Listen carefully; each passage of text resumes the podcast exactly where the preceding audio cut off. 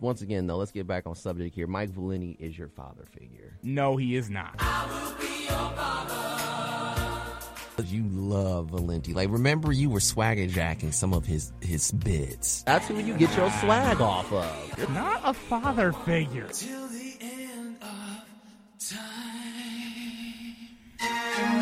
Let us be your sports father figure on our podcast with swag on SoundCloud and iTunes at WXUTs after further review.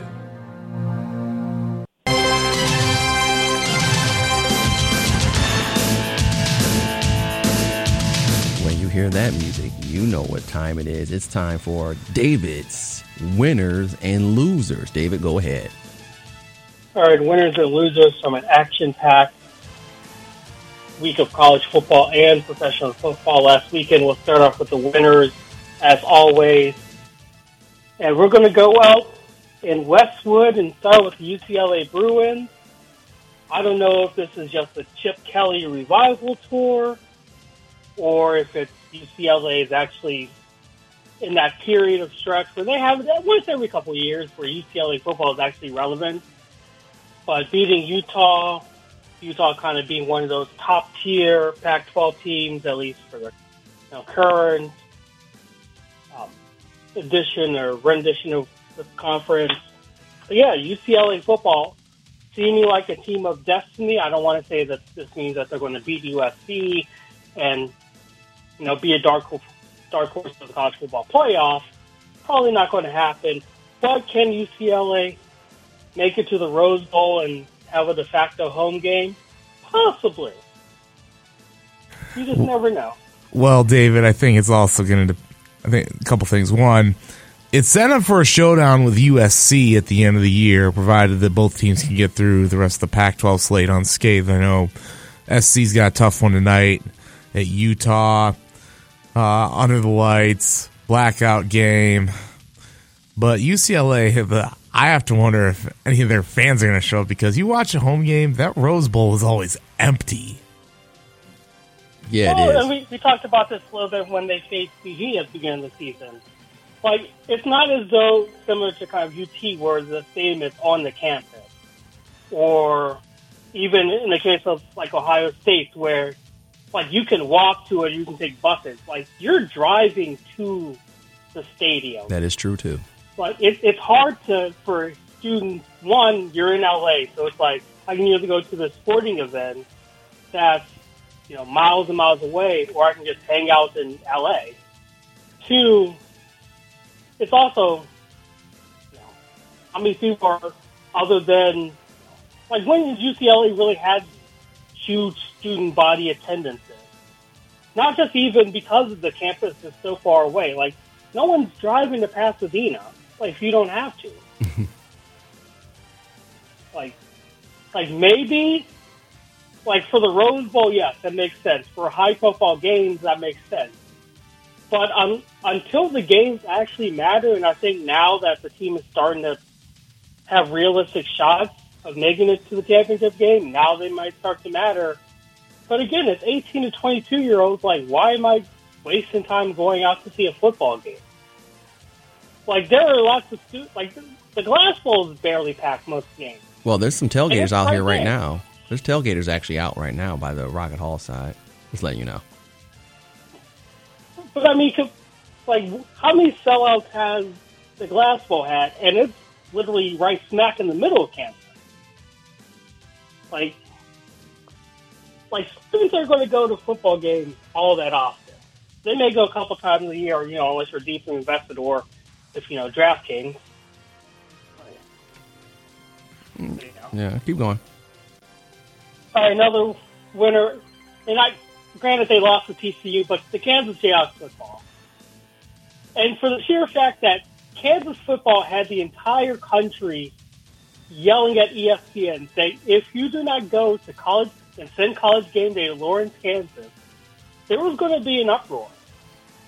I was looking at message boards. There were TCU fans, there were Kansas State fans, like neutrals were like, this is a Cinderella story. Kansas football. We know Kansas is not a football school. Haven't been in a long while. Has it ever been? Not since uh, 2007. Yeah, I think, and the Rockets played them. Remember, I believe in Lawrence. Yeah. Yeah, like, like we don't think of Kansas as a. No one thinks of Kansas as a football school. I was kind of joking and seeing on one message board. Within ten years, it's going to be an Ole Miss situation where we're going to find out about impermissible benefits. Mm-hmm. Like, like Kansas is not a football school, but for them to get their one shining moment, recognizing their undefeated season where they actually were worthy of being not only ranked, but having college game day and a top matchup, shout out to Kansas. Give them the, give them the little, little sister to pour some love. Mm-hmm. Um, really quick, we'll get to it possibly in the Rocket recap or not, but Toledo Rockets, also known as the Quinyon Mitchell Show. Four interceptions, two to the house, one. I mean, the first one, I mean, I could have ran that in for a 6 mm-hmm. But it just goes to show, just, and I don't want to, you know, tail went too off, but where, where was this going up against Marvin Harrison Jr.? Like, you lined up against him. Like, where was this aggressiveness? Like, where was this in Columbus? That, da- David, if I may, Ohio State and Northern Illinois do not exist in the same universe. Mm, that's true. Yeah, but but are you playing up against the name on the back of the jersey or the name on the front? Because if you're lining up against somebody, that's just another player to you. If you're giving them respect and saying, "Oh, this is you know, Marvin Harrison Jr. going to play in the NFL," then you've already lost the mental battle. Mm. Like, so that that's just that's just for me. Like, I'm glad that we finally beat Northern Illinois because if we would have lost that, there would have been a lot of people, a lot more people calling for Coach Candle's head. But well, one step closer to Detroit. Right, it is. It is one step closer to Detroit. Um, yeah, that, that is crazy. But you're right. Marvin Harrison's is on a totally different level. And plus, Northern Illinois is on a downswing this year. Still a great victory. I, I'm not complaining. But you're trying to compare that to Ohio State. That's that's not really fair, though. But keep going. Just yeah, just don't worry about the front of the jersey, helmets, blah blah blah. Yeah, just play your game, and good things will happen, including a school record for interception. Right. Transitioning to the pro game and a little bit across you know, across college, the state of New York in terms of football Obviously, Syracuse Orange getting ready to play North Carolina State today, ranked. Um, and then the Giants and the Jets getting improbable victories last week. The Giants being the Packers in London. I guess Aaron Rodgers really misses Davante Adams more. Well, I guess Davante Adams misses him more. We'll get to that later. Mm-hmm. Um, and then the Jets just pouring it on against the Dolphins. Granted, the Dolphins down to their third string quarterback. Keep them because keep, of the keep protocol the, rules. Remember, uh, keep those receipts. He's keeping those receipts, and I mean, they're they're looking good. They're they're looking good, and it's not because of their quarterback. It's because they have two great running backs in Carter and Hall. And I think if they just rely on their running game and basically tell Zach Wilson to not sleep things up. The Jets could be, they could scare some teams.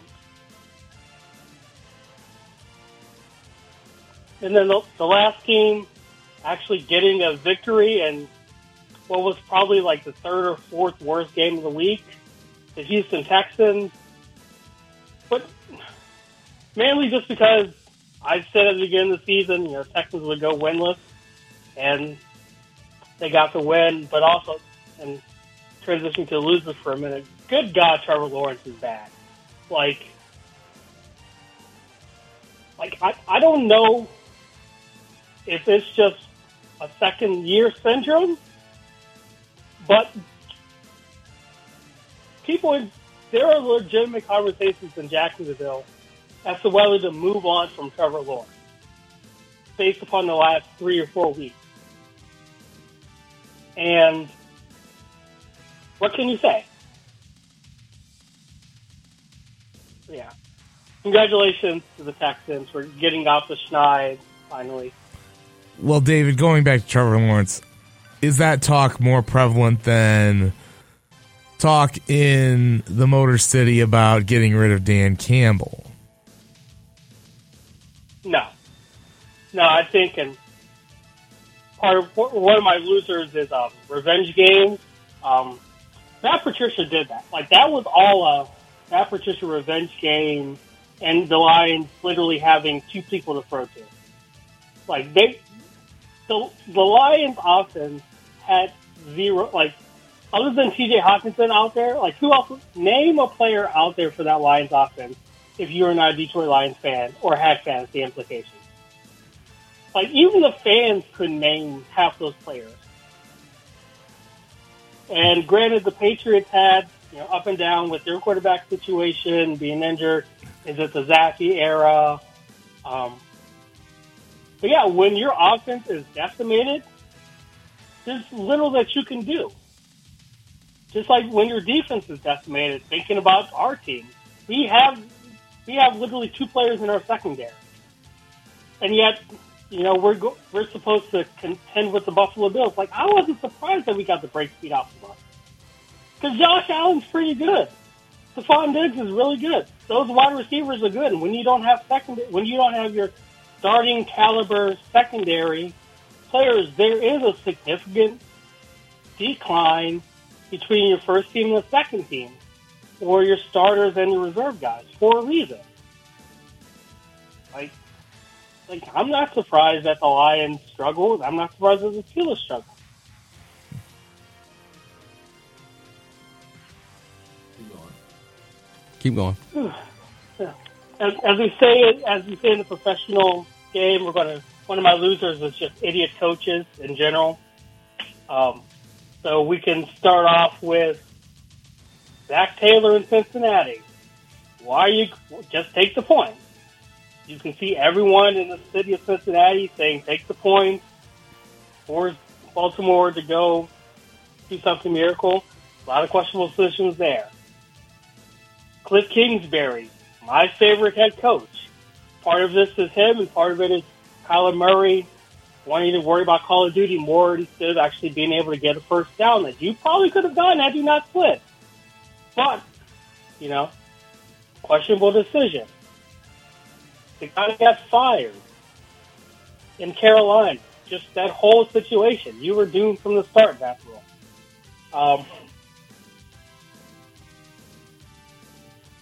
granted the Chargers won, but that whole fourth quarter where Keenan Allen's like, "What the bleep are you doing?" and letting everybody know, "What the bleep are you doing?" Granted, again, they won, so goes a little bit under the radar, but fourth and one. Da- well, David, can I nominate Dan Campbell for going for it on fourth and nine, and it ends up resulting in a defensive score?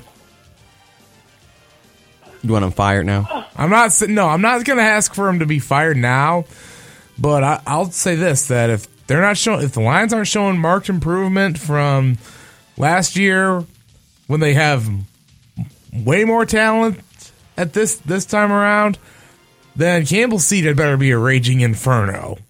Oh, going into year three.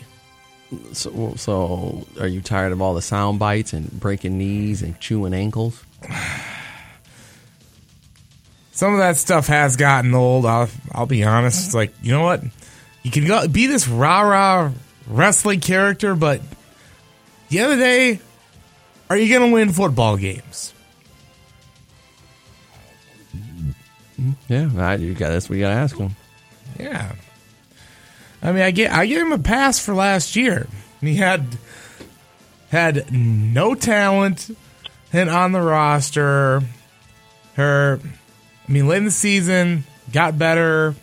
Her, they competed in games. Yeah, there was some they lost close, but this time around, Hound offense looked good except for New England, but the defense has just been a bucket of vomit. And I still don't know why Aaron Glenn hasn't been fired yet. If anyone needs to go, it's him. It's probably also who can you come who can get who can you bring in to replace him. It's not just you know fire him, but then do you promote? Like who do you promote? Do you promote secondary coach? I'd, pr- I'd I would. I mean, if line coach. If if anyone gets promoted to DC in the interim, I'd probably say maybe Kelvin Sheppard, linebackers coach. That would be. That's just me throwing darts out there. There, Aubrey Pleasant, the defensive backs coach, would be. I think would be a possibility as well. No, but stuff's got stuff's got to get better, better, and it can't just be Dan Campbell ending every sentence with "man, man." Well, I, I know eventually you'll try to get rid of him and you'll give him a cool nickname like you did, you know, Patricia and all Uh, that. I'm not. I'm, Campbell's got to go, and now it's going to be, you know, well, I'm not. I'm no way am I saying he's got to go now. Caldwell had to go. Yeah, okay, I'm not. I'm not saying he's got to go right now. okay. I'm just want. I want to put that. Make that real clear. But if stuff doesn't get better, better, and it's a lot of the same old stuff as last year, here, then I think his seat's going to be a raging inferno going into year 3 and that means yeah, he's going to have to make staff changes. His Brad Holmes is going to be on him to get some better personnel in, and and we'll go from there.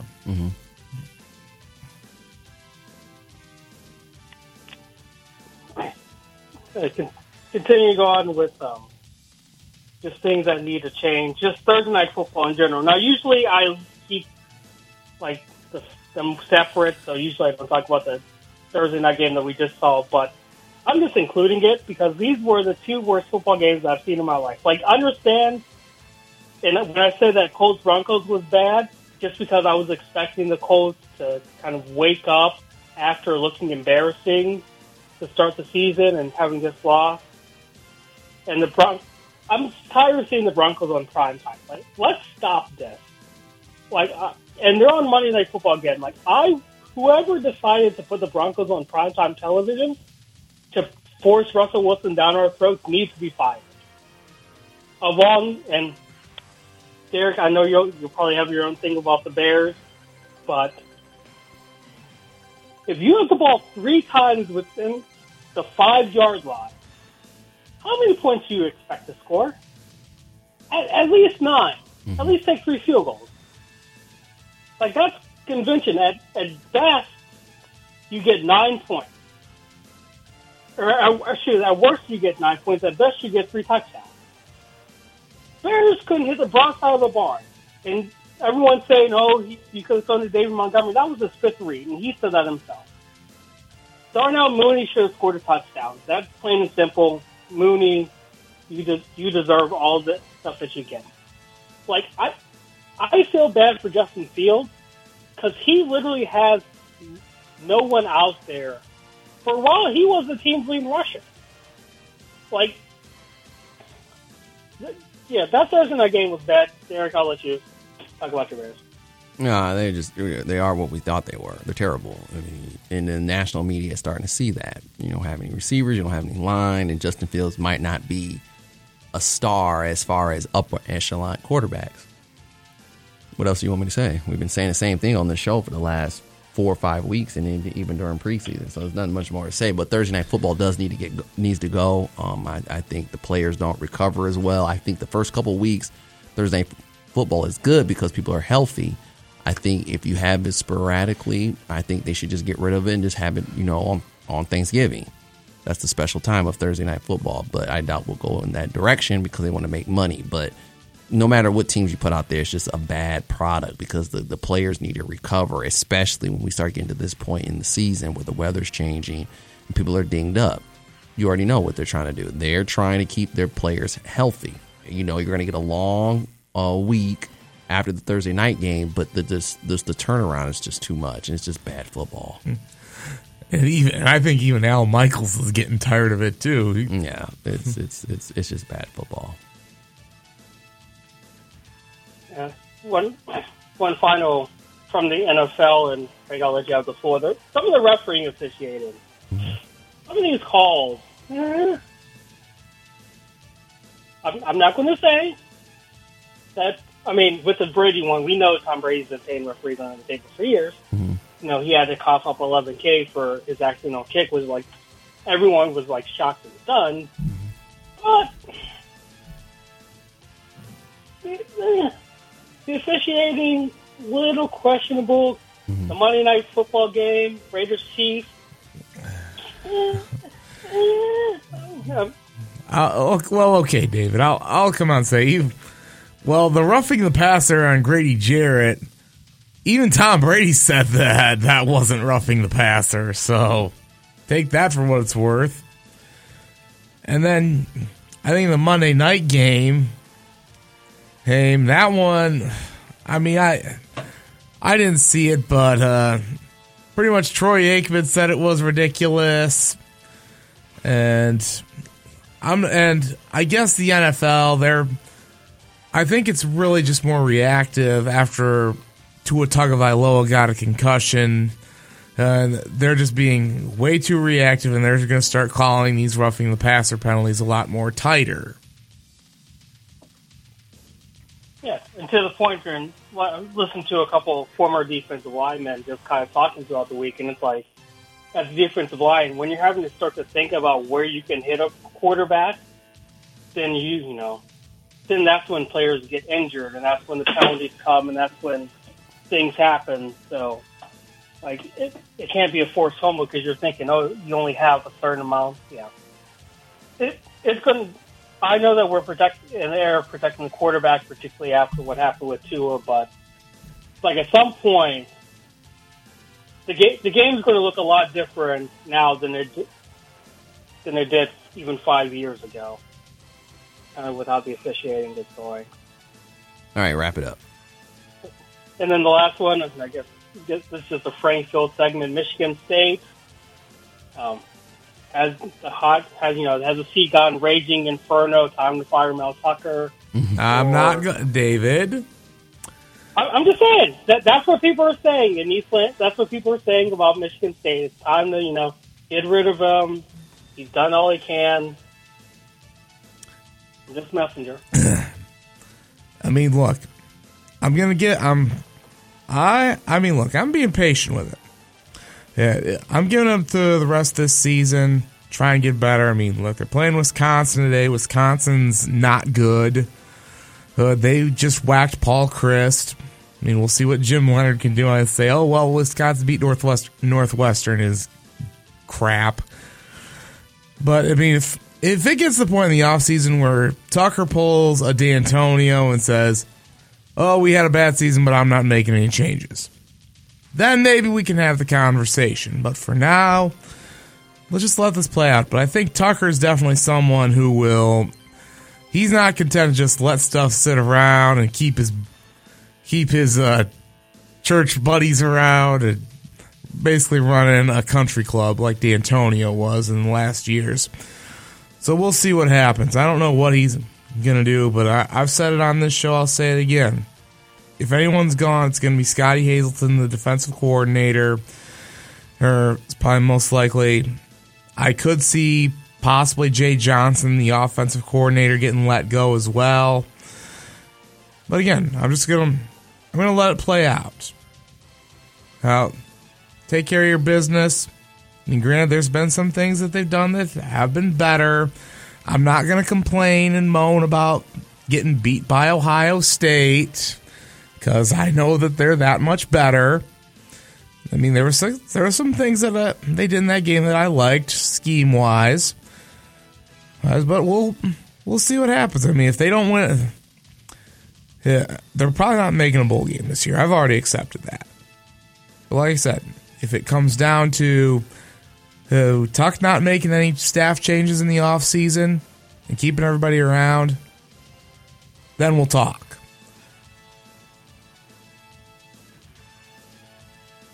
You good there? Yeah, that. I feel, I feel like you're kind of shell shocked that I'm not screaming for. We are because you usually are trying to get somebody fired. I mean, yeah. Usually it's Well, that Firing that there's a li- there's context, guys. It's when it's it's when there's been years, plural, of this of the same ineptitude. That's why. That's why there was certain coaches in the Detroit's in the pro, in the professional scene in Detroit that I wanted gone because it was constantly same song, different verse every year. Why is it that though Caldwell with Patricia and Campbell's the same thing? So is it the coach? Well, look, Cal- Caldwell was not good at making in-game decisions. I said that, and then of course Patricia was just bad all around. How to begin with. What about Wayne Fontes? I didn't really think too much about that when I was a lot younger. Mm-hmm. Okay. All I know, all I know is, all I know is more. I do remember a lot of being per, pretty satisfied when Marty. The furthest, the earliest I can remember being happy that a coach was kid was Marty Mornhinweg. Yes, which went 0 and 16. No, no, no, that was Marinelli. I thought Mornhinweg went 0 No, they, he Oh, didn't. They, he had some bad records though. yeah, he, yeah, he was pretty horrid as a coach. Oh, and I, everybody was pretty happy that he was gone. He's the same guy who took. He, you might remember Derek took the wind in overtime. like who does that? No. Well, we thought Frank would probably want it off with people's heads. You like to give the coaches the guillotine a lot of times. Well, it depends on the- it depends like how long it's been going on. Oh, I mean, one one year, um, unless they've done something r- egregiously bad, and it's a different story. I mean, if they go and they're if they're just a complete a complete AH or just a bad person in general, well, it's a different story. But if it's a case where they don't have talent there, there in one year, I'm willing to be patient. But it's basically get better guys in, make some changes. But if you're just content to be like sit, just sit on your ass and do nothing, that's where we're gonna have a problem. All right. Well, we'll finish this up because we got to get to your hockey segment as well. And uh, kicking it with Nate's coming on at two o'clock, but uh, you also do Dan Snyder segment. So you want to do hockey, Dan? Let's Snyder? hit let's hit on Dan Snyder first, since we're still in football, and I at least want to start off. David, are you gonna make Dan Snyder a loser? I mean, he's been a loser for Okay. decades. I mean, that's just uh, perpetual. Yeah, because I want I wanted to hit on this because a lot of this uh, stuff from the Seth Wickersham article. Well, then we're gonna have to do another Yeah. segment because I know you're gonna get long winded, and the segment's already long as well. yeah, so we'll just We'll just wrap that up. Listen to 88.3 WGTs after further review. Thanks, David, for the winners and losers. We'll come back. We'll have the segment with Dan Snyder. A lot to digest here. We'll back here on 88.3 WGTs after further review. Make sure you always check us out on SoundCloud and iTunes. WXUTs after further review uh, segment pages for you. If you missed the show or you missed any of the segments, we posted right up there for you to view. Also, after further review sports show on Facebook, which is also on our Facebook Live, and we are AFR Sports Show for Twitter. When we return, we talk a little Dan Snyder. 88.3 WHTs after further review.